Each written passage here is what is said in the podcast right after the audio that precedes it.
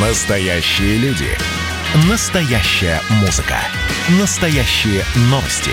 Радио «Комсомольская правда». Радио про настоящее. 97,2 FM. Россия и Беларусь. Время и лица. Здрасте, здесь Бунин, и сегодня я про поистине великого уроженца Полоцка, чье имя вошло в уважаемый перечень тех, кто стоял у истоков восточнославянского первопечатания, про Франциска Скорину.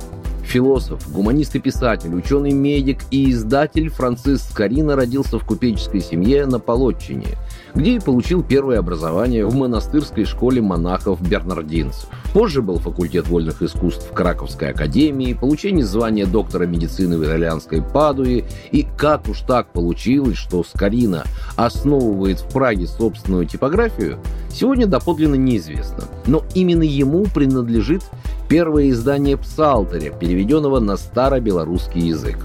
Эта книга вообще становится первым печатным изданием в истории белорусского и восточнославянского книгопечатания. Только за первые 2 года работы своей пражской типографии Франциск Скорина подарил потомкам 23 книги переводов Библии. Позже он переезжает в Вильно, где из-под типографского станка выходит знаменитый «Апостол» и «Малая подорожная книжка», первый прообраз карманной литературы.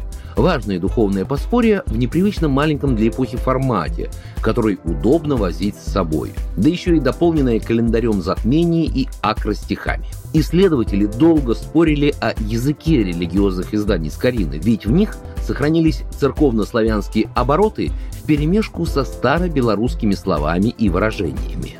В итоге ученые пришли к выводу, что книги печатника являлись классической редакцией, упрощенной, расшифрованной и адаптированной к действительности.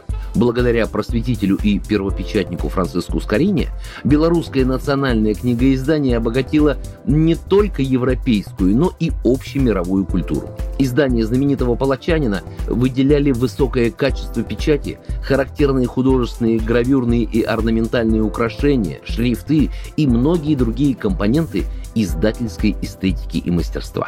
Память Франциска Скорины, имя которого стоит в одном ряду с такими выдающимися деятелями мировой культуры эпохи Возрождения, как Леонардо да Винчи, Рафаэль, Ян Амос Коменский, сегодня увековечена в названиях улиц многих белорусских городов. В стране учреждены орден и медаль Франциска Скорины, которые вручаются за вклад в развитие и приумножение духовного и интеллектуального потенциала, культурного наследия народа и за особые заслуги в гуманитарной и благотворительной деятельности, а также успехи на почве национально-государственного возрождения Беларуси. Программа произведена по заказу телерадиовещательной организации Союзного государства. Россия и Беларусь. Время и лица.